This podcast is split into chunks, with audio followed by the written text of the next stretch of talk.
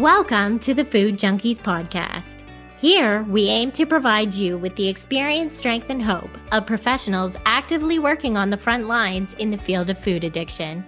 The purpose of our show is to educate you, the listener, and increase overall awareness about food addiction as a disease with abstinence as the solution.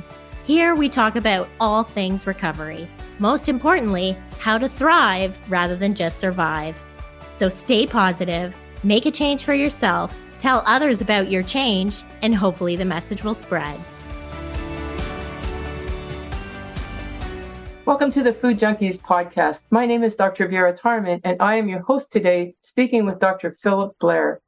Colonel Philip M D is a family physician and a consultant in cannabis medicine. Today, we would like to talk about how the endocannabinoid system, a master hormone and metabolic regulator, can impact all body systems, and particularly to learn how the E C S system impacts our eating behaviors and food addiction.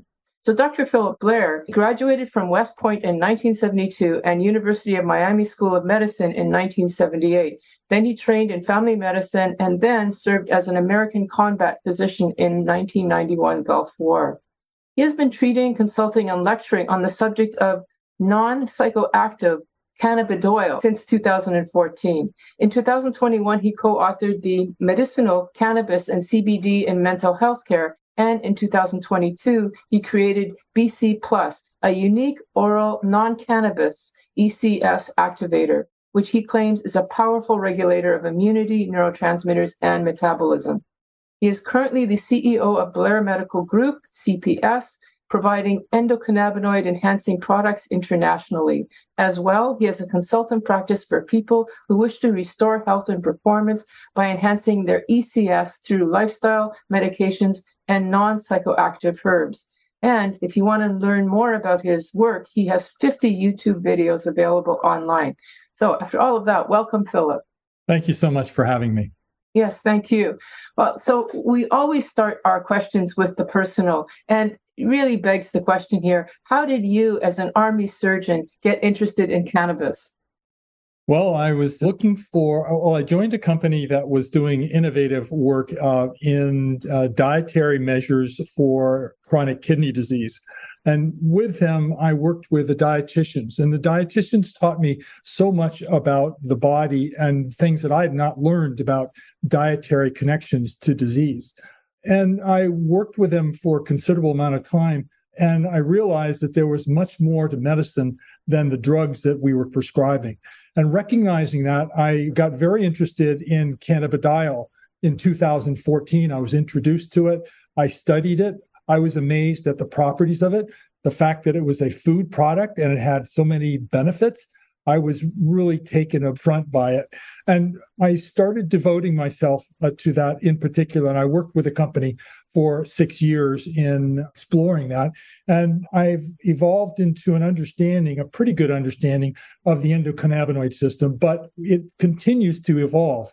And more recently, I've developed a new product that works on the endocannabinoid system, but it doesn't come from cannabis. And so that's beta-caryophyllene. So I don't have any particular issues that are bothering me that are, uh, except for, you know, chronic pain, aches, and dietary measures and, you know, the usual things that bother people. I don't have any particular addictions or uh, any type of complaint that have brought me into this field. It's just my desire to help people to mitigate against the disease and the suffering that I see all around me. There must be a mindset against that in the end. Well, you know, it's it's it is a mindset. And I used to test people for cannabis, and I would fire them essentially for using cannabis at one time. And and here I are one uh, now. I'm, I'm a cannabis user and a cannabis physician.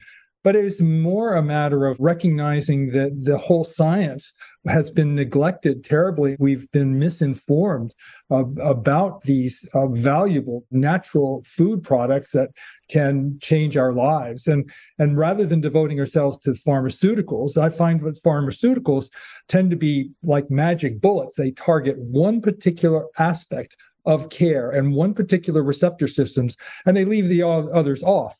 Whereas the body is really a complex system, and it requires more than one receptor to mitigate against the disease. So there's, there's not one cause of Alzheimer's disease. There's numerous causes, and there's numerous causes of diabetes. And so you've got to address all of the causes, or at least consider the homeostasis of the individual and the problems to get to a true solution. Let's just get, start with the basics. Tell us what you can, I don't know, a paragraph or so, what the endocannabinoid system is and how it relates to brain function. I mean, it affects the whole body. So can you just start from the basics? Sure. The endocannabinoid system is a combination of receptors and ligands that interface with all of the other body systems to regulate the amount of neurotransmitters, the amount of immunity, the amount of hormones, the amount of metabolism that's going on. So it's almost like a translation system that is set up, and it, it has a master regulator for all of these systems. So it has this peculiar interface with the rest of the body, and it does integrate with all other systems in the body. So a natural endocannabinoid system, what kinds of functions does it do? And then you might want to get into talking about what the C B one and C B two receptors are.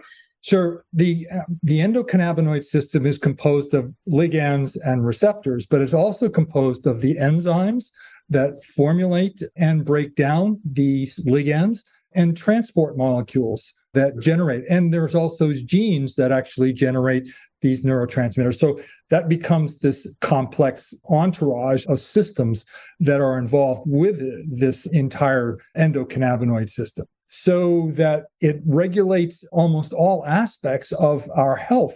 It regulates particularly immunity. It re- regulates neurotransmitters. It affects our appetite. It re- affects our mental status. It affects sleep. It affects digestion. It has effects on the microbiome, on the gut transmission, on the muscle activities, you know, and kidney function and pancreatic and liver function.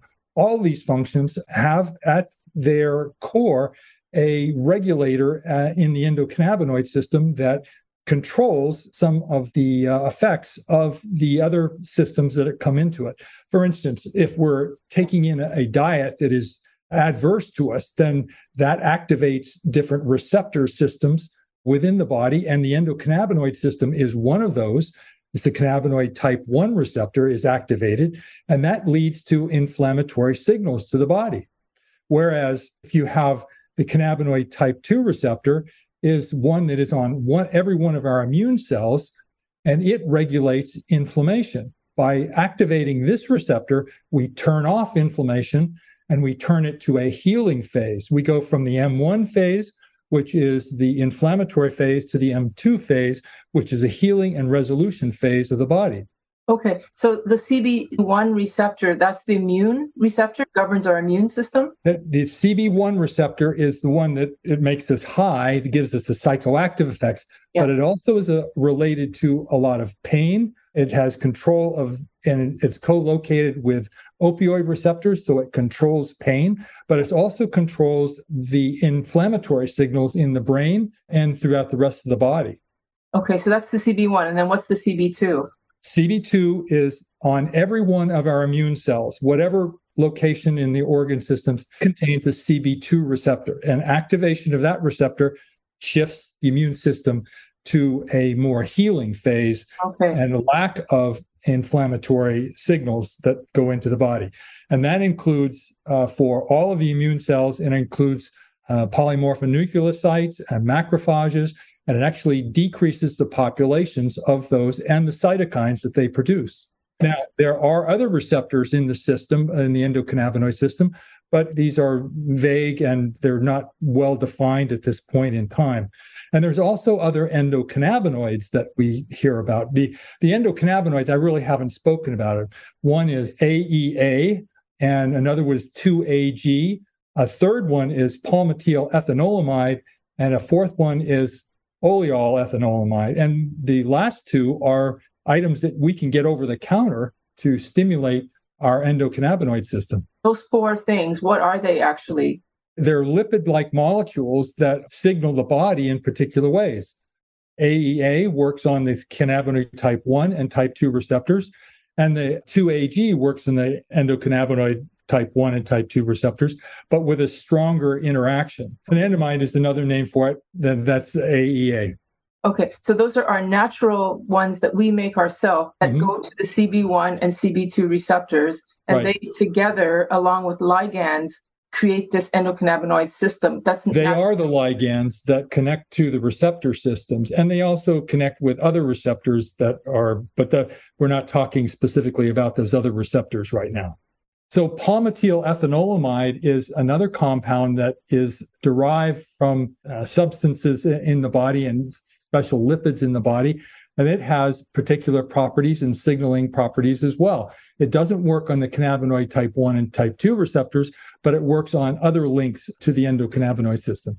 And the same is true for oleoyl ethanolamide. And these are compounds that have particular value in sleep, in digestion, in appetite control, and metabolism. So we have an opioid system, we have a dopamine system, a serotonin system, but then we have this endocannabinoid system of which we don't know very much about, but we're learning more and more. And it sounds to me like what you're saying is that it is actually a regulator of those systems that I've just mentioned, that it's almost like above, kind of controlling. Yes. Yeah. Yes, and it's been considered the master regulator. Yes. Okay. And then based on, before we get into the external ways to stimulate the system, we have our own endocannabinoid, anandamide, et cetera, that will be stimulated based on foods or... Right. And our dietary measures will stimulate them, our exercise, our sleep. It maintains, the whole point of the system is to maintain a homeostasis, okay. to keep us a balance and to keep us out of dysregulation, which leads to chronic diseases. And that's what one of my major themes is. And when we get the endocannabinoid system out of balance, yes. then we are led towards chronic diseases. Okay. I would like you to actually walk us through one example of a chronic disease, maybe depression or anxiety.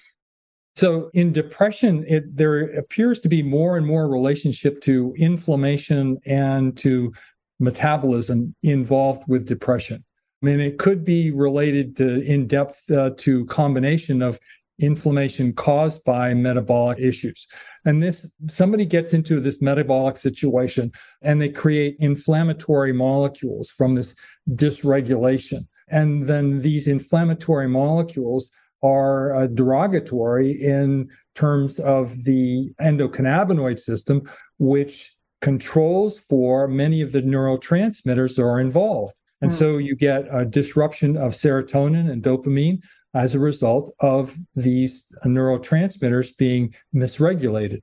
And by using the cannabinoids, the phytocannabinoids, like uh, C B D or beta-caryophyllene, you can control and bring those levels of neurotransmitters to a normal level and regress that particular problem with anxiety and depression. And that would be by focusing on that C B one or enhancing the C B two, which is the healing one. That's right. Now, I didn't mention that the C B two receptor is also located in every one of our nerve cells. It's just not the same population. And it, it also has a very controlling factor for our emotions, our sleep, our appetite, our general well-being as well. So the C B two receptor is on our nerve cells, and it's also working on the immune system. Can you give any specifics about how how can foods such as sugar or processed food affect this system in a negative way or in a dysregulatory way? Sure. So one, sugar actually contains glucose and sucrose. By taking in a high sugar diet over a period of time, we actually create an inflammatory situation that stimulates excessive C B one receptor agonism. And yes. those excessive C B one receptors tend to be associated with inflammation, inflammation in the lipid, in the liver, and the adipose tissue. Um, and they that's, also, the same thing, that's the same thing as saying insulin resistance, right? That's a contributor to insulin resistance. It, it is related to insulin resistance. And in fact, when you put blockers to the C B one receptor, then you can restore insulin functionality to the body. Has this got anything to do with the term endocannabinoid tone? Yes, well, we're talking about the tone, we're talking about the balance. So I said that earlier that we have the ligands and we've got the receptors. and these are balanced. And when they're balanced, then we are in a state of homeostasis. If they get too many receptors, then that may mean that there's an inflammatory situation, and we need more agonists in order to activate those receptors and bring it back to normal. Okay. So you talked about how depression can be, I guess, basically a consequence of an inflammatory condition. What about addiction? What would you say about that? Specifically sugar addiction, but any addiction? Well, addiction has to, it goes through central areas of the brain that deal with uh, the pleasure principle. And that pleasure principle tends to be exacerbated. And we also get stimulation for those pleasure principles by glucose, for instance, and sugar will stimulate those pleasure centers and actually prevent, they actually stimulate the dopamine release and give us a high effect when we, and a pleasurable sense of addiction with that. Well, what happens with the cannabinoids, either beta-caryophyllene or C B D, is it blocks that addictive effect and it prevents the release of dopamine, so we don't get this extreme pleasurable situation from it. Well, what's happening, before we talk about the externals, just what's happening with the dysfunction of our own internal endocannabinoid system when we put sugar in excess into our body, what's happening to that system? Is You're stimulating C B one receptors, and that's creating an inflammatory situation on the body, everywhere in the body, in the liver, in the adipose tissue, and in the brain. By taking too much sugar, we're actually producing fructose, and fructose can also have a negative impact on energy that maligns our ability to handle the uh, interactions of the body. Okay, and so then the endocannabinoid system is becoming dysregulated, and then how is that impacting dopamine? Because well, it loses its ability to regulate those neurotransmitters. It's there, it's present, and the ligands, the A E A and the two A G, the ligands are not being released in adequate quantities to control that receptor and to balance out the situation. And the control of those ligands and the receptors are to control the release of those neurotransmitters. And when we lose that balance, then we're not getting the release and we're not getting the regulation of those neurotransmitters.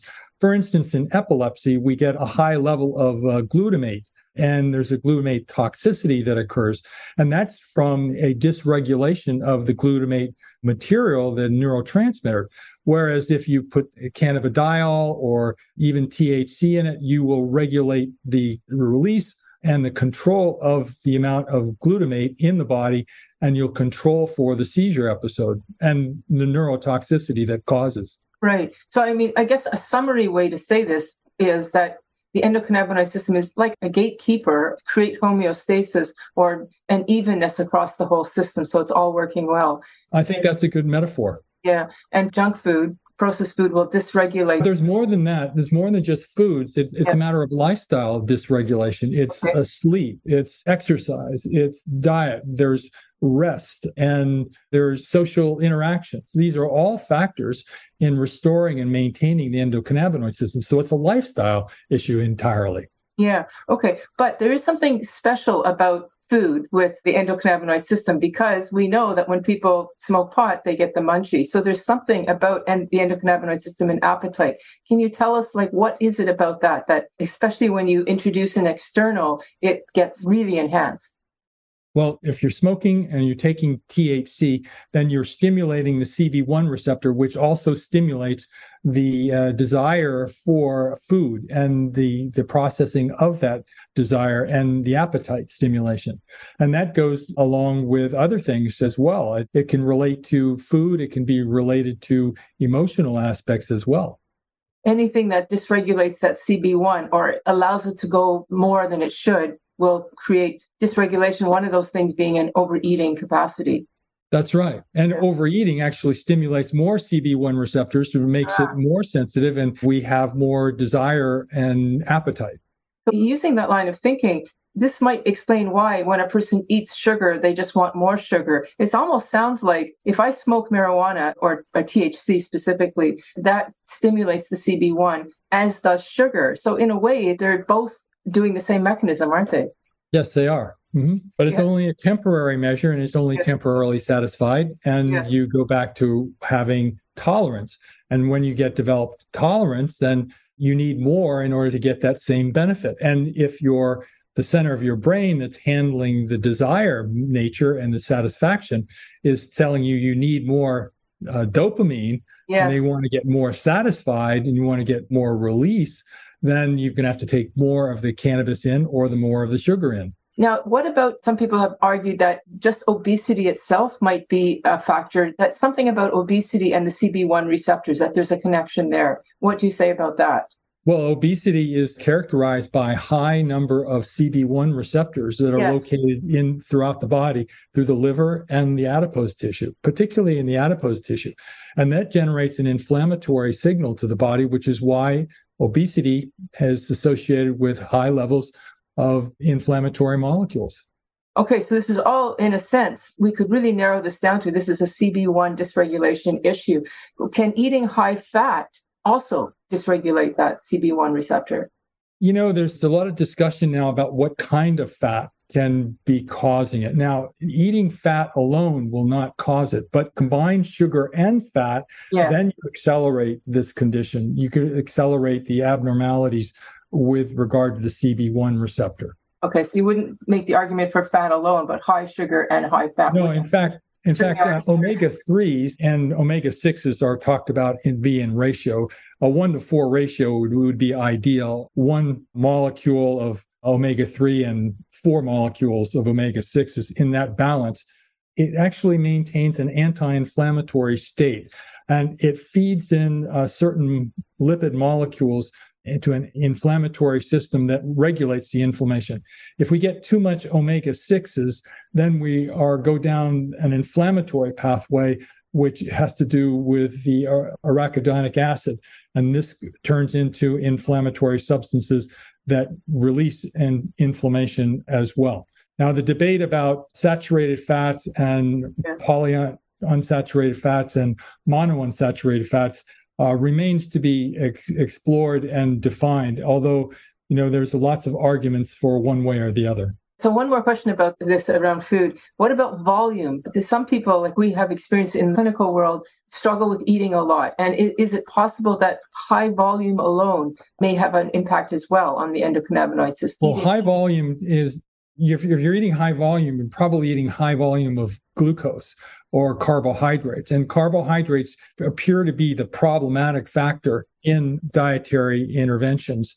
You can get a high sugar and a high fat level, and that can produce problems. Protein is probably neutral in terms of its generation of any adverse effects on the body. But the fat and the sugar, and I'm of the belief that the sugar is the major problem, in that it uh, generates uh, fructose.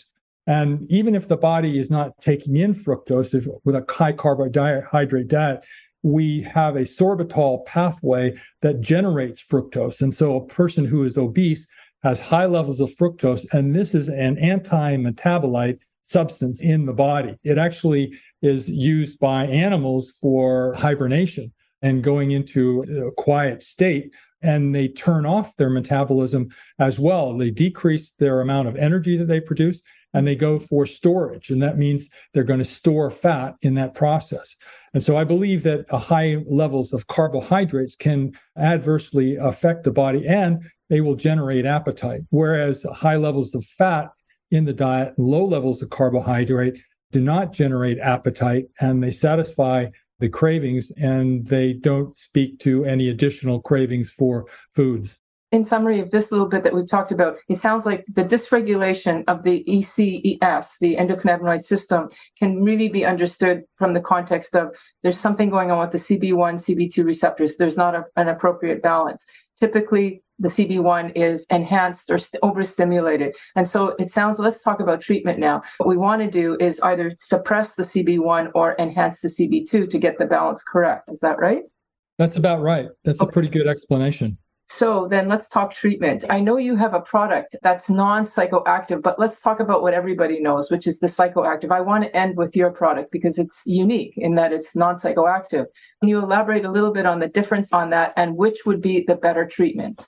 Sure. If we're talking about phytocannabinoids, and I include all of them that stimulate the endocannabinoid system, and that includes many oral nutritional cell elements like I talked about, palmitoyl ethanolamide or oleoyl ethanolamide, are endocannabinoids, but they still are in the category of an endocannabinoid modulator.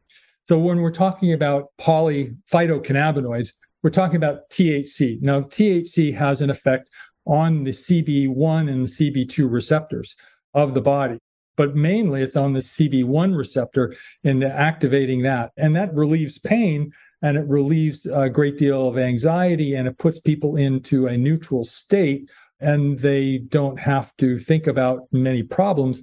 But it also leads to a number of irregularities, and there's a tolerance effect, as well as uh, T H C actually downregulates the endocannabinoid system. So it, it puts it into a quiet mode. It actually causes an imbalance uh, to the endocannabinoid system. Hey, Food Junkies listeners. We're just going to take a quick break here to share with you something our team thinks could help benefit your recovery with food, body, or self. Thank you again for listening. Hey, Food Junkie listeners. Have you read the book, Food Junkies: Recovery from Food Addiction yet? It all starts there. This is the book with the basic theory and clinical knowledge of food addiction. Read this book first to get the basics. Our Food Junkies podcast jumps off from the book and is the ongoing breathing version, ever growing and ever expanding. Our podcast introduces you to all the issues of food addiction and the who's who of food addiction today. And if we at the Food Junkies podcast have inspired you to action, either to quit sugar or some other triggering foods or behavior, and you need some extra support, then please join the free Facebook group, I'm Sweet Enough, Sugar Free for Life. There you will find a community of people who come from all parts of the spectrum, from the new and just starting out, to the long-timers who call themselves food addicts in recovery, to counselors ready to give back and help you.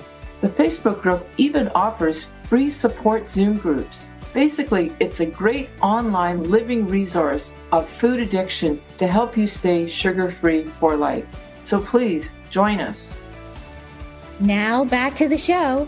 If you have enjoyed this episode, please let us know. We love to hear from you.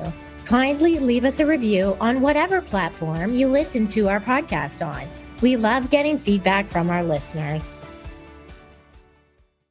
It's been my experience in, I'm an addictions physician, and when people are coming off of cannabis, just smoking pot, they often experience symptoms that to me look an awful lot like an endorphin, like an opiate withdrawal. It's not as dramatic. They don't want to eat. They can't sleep. They're very agitated. It's not like a cocaine withdrawal or an, an alcohol withdrawal. And it just makes me wonder, what's the connection between the endocannabinoid system and the endorphin system? They both treat pain. Is there something behind the most in the brain, the most uh, highly localized area of C B one receptors is with the mu opioid receptors. Wow. So they actually are in partnership. They're in uh, partnership. In yeah. So that would explain why the pain relief on both ends. Right. And also the tolerance effect that can occur. Right. And the withdrawal when the person stops. They're highly agitated and yeah. Now, the other phytocannabinoid that is more prominent is C B D, and C B D has minor levels of uh, engagement for the C B one receptor. It actually, on the C B one receptor, it actually works as a somewhat as a antagonist. So it decreases the action of C B one. On the C B two side, it has a weak agonist for the C B two receptor.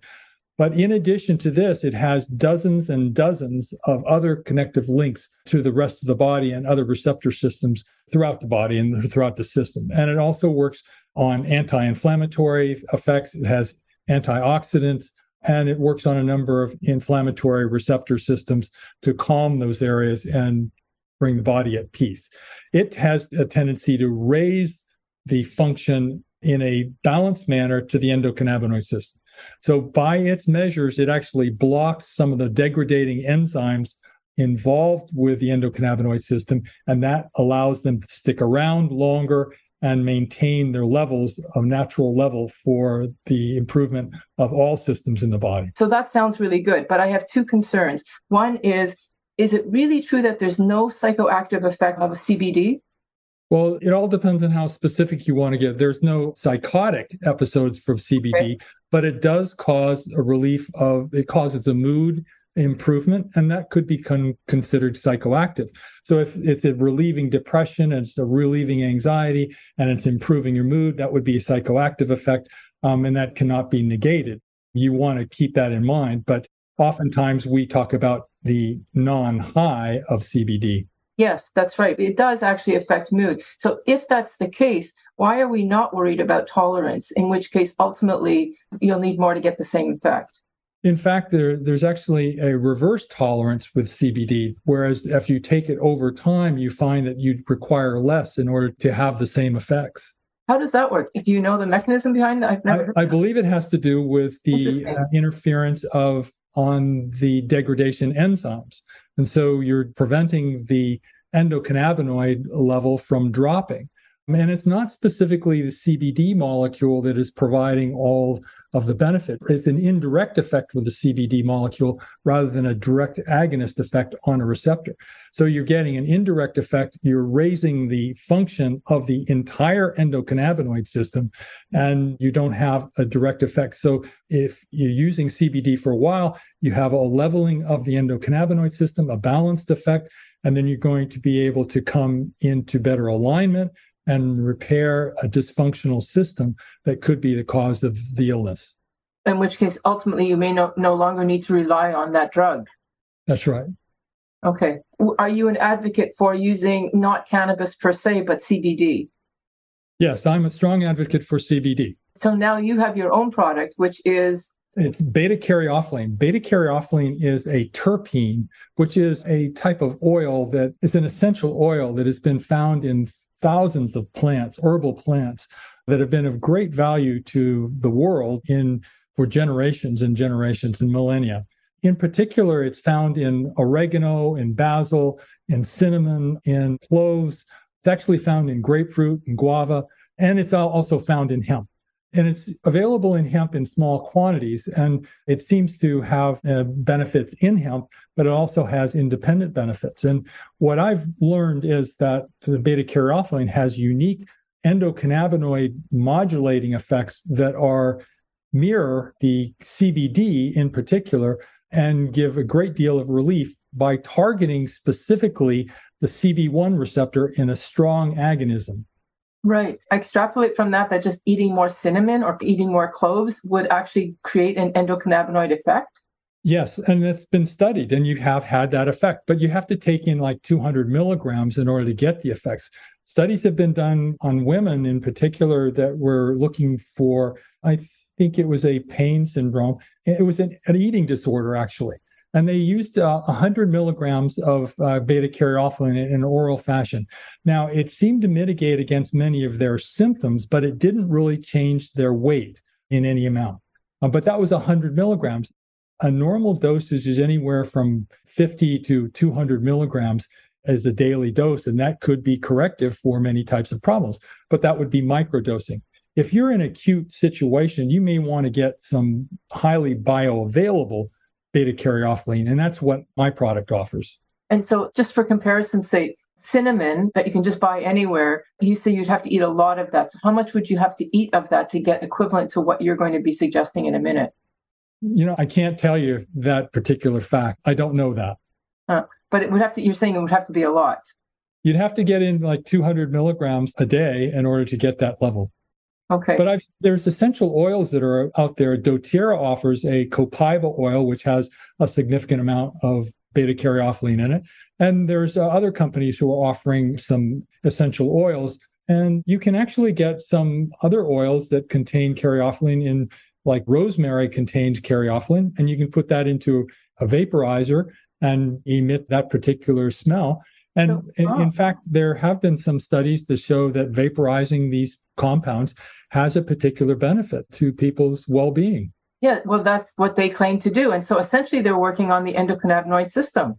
Right. That's, that's but they're working on much other, many other systems. The, yeah. the number of connections for like cannabidiol and beta-caryophyllene are enormous. It's got a, at least one hundred different connections on the body, and it regulates genes, it regulates neurotransmitters, as well as metabolic enzymes. The a range of interactions is complex and cannot be singled out in any one way.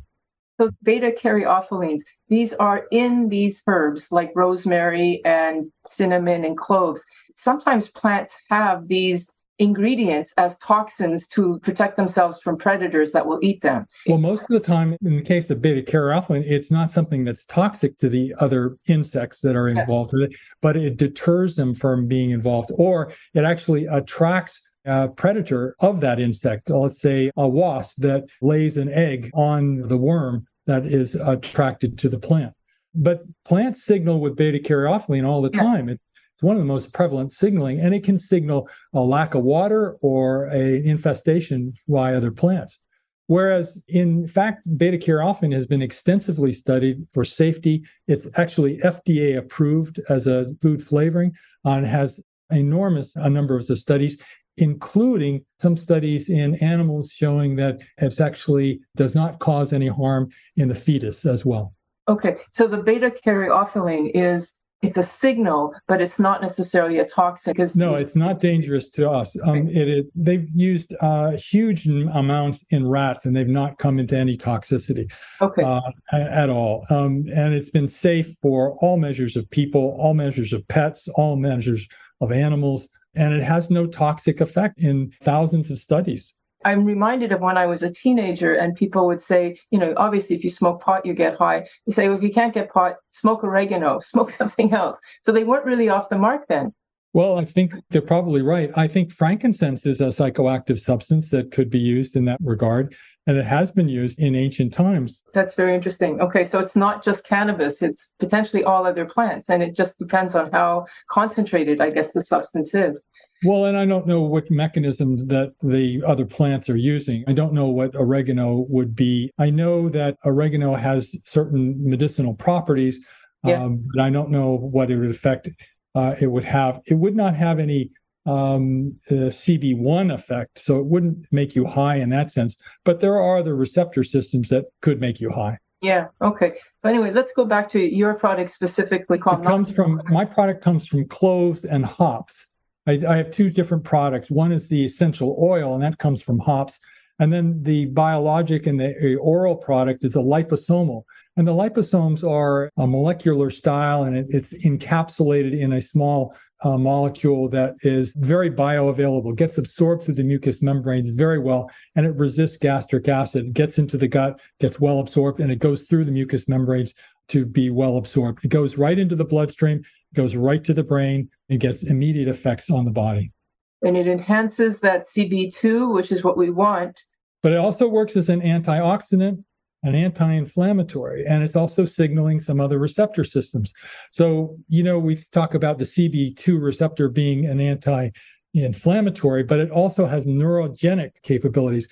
And so on the mood, on P T S D, we know that it has benefits in that regard. And so within ten minutes of use of this product, most people feel a calming, a relaxation. They get mobility in their joints.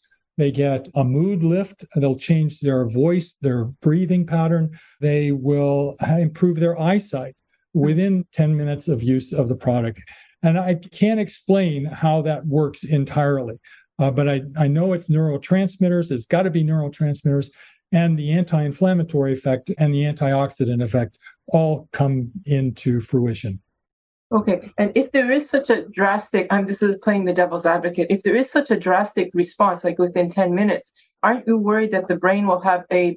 I would have thought so too. Yes. There isn't. No. It doesn't happen. There is no, no tolerance. There's no tolerance effect uh, on beta-caryophyllene. Uh, it, it has a balanced effect, um, and if you, you if you take too much, you can feel drowsy and you can feel tired, but that's about the only uh, ill effect that I've seen from it.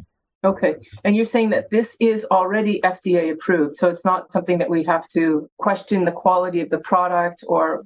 Well, now I want to qualify that. Beta-caryophyllene is F D A approved as a food additive. So it's been approved all through the system. It's my product has not been specifically approved by the F D A. Because it has a different function. Well, when you say food product, what do you mean then specifically? Like how is it used as a food product? Well, as a food product, it's a supplement. And so you're using it in addition to whatever you're eating, whatever you're taking in. It's a nutrient and it's a supplement in that regard. You take calcium, and it's yeah. the same thing as taking calcium. or okay. magnesium. Now, I talked about it as a particular agent on its own, and people can take it and get all the benefits of C B D by taking beta-caryophyllene, but they can also enhance the effect of C B D with a beta-caryophyllene. So the two in combination creates an enhancing and a highly beneficial effect. Now, that's been true for ischemic disease, for pain, and for cancer. There is a tolerance effect. Was it to C B D or was it to just T H C? Tolerance effect to T H C only. Only, not C B D. So you can take C B D all the time and not worry about any tolerance. That's right. I, I haven't seen any problems from taking C B D all the time. People don't like the effects of C B D. They get a little bit of anxiety with it. And then some autistic children have been on C B D for a while, and as they mature, they get into a, an irritability standpoint, and they don't do well with it over time, in which case I believe that beta-caryophyllene could control that effect. And by putting them two together or using beta-caryophyllene, they could restore balance for the autistics who are having irritability with respect to C B D. Or presumably you could just, maybe not for autistic, but for the regular person who gets anxious, just give them the beta-caryophyllene. Well, and I would recommend just starting with one. If that yeah. wasn't enough, then go ahead and use the C B D. But you have to, you know, with any of the cannabinoids, the dosing is quite individualized. And yeah. so the general statement is start low and go slow. I agree with that, but beta-caryophyllene, because of its benign nature, I recommend that people move up quickly. If they don't respond to a single dose, which is typically a half a milliliter or fifteen milligrams, then I ask them to double the dose immediately and check them out within ten minutes. And about ninety percent of people will have a positive response within ten minutes of that second dose if that's necessary. Okay, and so now let's just bring this to our population here. If somebody's struggling with food cravings, sugar cravings, would this be helpful? Well, one of the things that beta-caryophyllene is unique is that it has all of the benefits of ketones. So ketones are come about as a result of intermittent fasting. We elevate our ketone level. And you know, those ketones have lots of signaling properties on our metabolism, on our inflammatory cycles, on our appetite. They have all an enormous number of benefits, and energy. Beta-caryophyllene mirrors all of those and mimics all of those benefits. So there's an appetite suppression that's automatic. There is uh, metabolic changes in the mitochondria where you're getting increased number of mitochondria and they're producing more energy. There's a browning of fat. So your white fat shifts to brown fat, creates uncoupling proteins that actually disconnect the energy so that energy creates heat rather than um, actually reactive oxygen species or inflammatory molecules. It's also changing our gut. It's changing our microbiome, and it's reducing inflammation all over the place. So you get enormous potential for fasting mimicry in the use of beta-caryophyllene. And I've seen people lose ten to fifteen pounds within a few weeks of starting beta-caryophyllene. Now, that doesn't happen for everybody, but there are select people that it works very, very well for. And do you know the mechanism? That's very interesting. The mechanism behind beta-caryophyllene and ketones. Like, how does, do you know how that works? Well, yeah, sense. It has to do with the P PAR receptors. P PAR receptors are nuclear receptors on the body and in our metabolic cells and all our cells. And these are nuclear receptors create a cascade of R N A molecules that orchestrate metabolism and also inflammation. And so by activating the P PAR receptors in a positive way, and that's where caryophyllene is unique because it activates both P P A R alpha and P P A R gamma, which are the key receptors, and activates them both for a stimulation for appetite control, anti-inflammatory, and ketone uh, formation, as well as uh, metabolic improvement. Okay. Your product, tell us a little bit about how we can get. So I have it on, on the website. I'm looking for distributors everywhere to market it. I have it wholesale, I have it retail, I have it white label. But I offer it on my website at uh, blair medical group dot shop, and you can go there and you can pick out a product. Now, if you're calling, if you're contacting me from Canada, then there's extra requirements uh, for importation or uh, labeling that has to go with that, and there's some additional cost for it. But otherwise, it's a shipping fee of about ten dollars. Let me tell you about the different yes. products I have. I actually offer yeah, four sure. beta-caryophyllene products. One is the liposomal, which is the oral version. Then I have the tincture, which is the pure oil, comes in thirty milliliters, and you just put three to five drops on the, the skin where you have pain, or or if you want to get the systemic effects. And then I have a gel form that is uh, superb. It relieves neuropathy very, very quickly. And then I've got a crunch, uh, which is a one centimeter cookie, which is a tasty addition for pets, for children, and for anybody who wants a little bit of an extra kick. Does it have sugar in it? No, it's got monk fruit. All right, right on. And I can give it to my dog. Yes. That's very interesting. Typically, the dogs uh, the dogs respond to beta-caryophyllene quite well. They, it can either calm them down, give them a sedated effect if you give it enough, and it'll change their personality quite a bit to being more social. Oh, that's interesting. Okay. Well, you know, one of the particular things that I've noticed, it, and I'm experimenting with it now, is using the topical form as an anti a glucose control measure. I've seen uh, in one ah. individual who was a diabetic, and he took about ten drops on his skin, and he had a hypoglycemic episode. Well, that's very peculiar. I had never seen that before, but I've been doing it with some other people, and they've been using the crunches, the edible cookies, and the topical oil to regulate their blood glucose to, to some benefit. That's very interesting. Okay.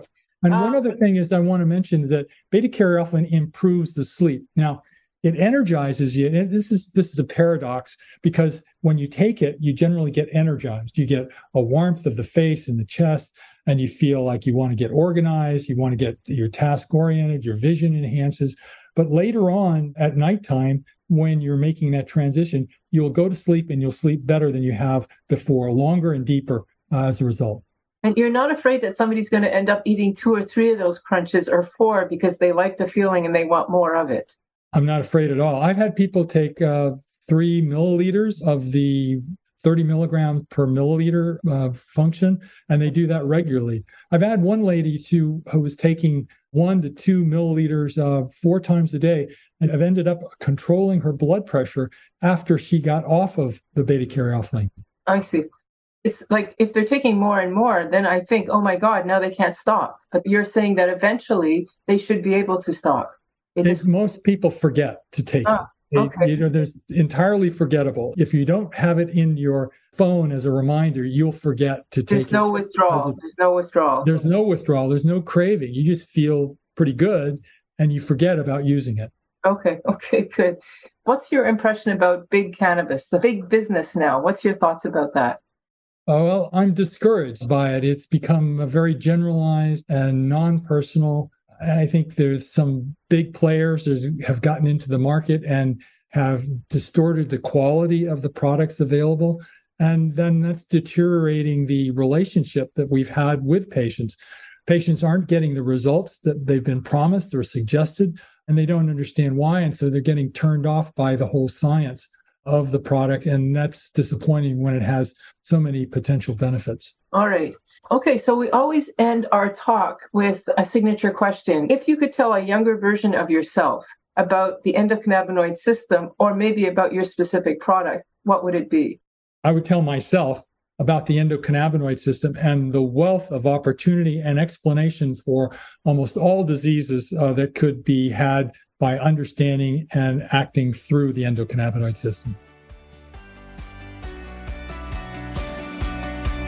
Thanks for joining us this week on Food Junkies, Recovery from Food Addiction. Make sure to join our Facebook group, Sugar Free for Life Support Group, I'm Sweet Enough. You can subscribe to our show in iTunes or Stitchers. That way you'll never miss an episode. While you're at it, if you found value in this show, we'd appreciate a rating on iTunes. Or if you'd simply tell a friend about the show, that would help us out too. Don't forget to pick up your copy of Doctor Tarman's book, Food Junkies, which is available on Amazon. If you have any additional questions, both Molly and Clarissa are food addiction professionals and work one-on-one with clients. You can find their websites and email addresses in the show notes. Be sure to tune in every Friday when our new episodes drop. As Vera loves to say, the power is ours.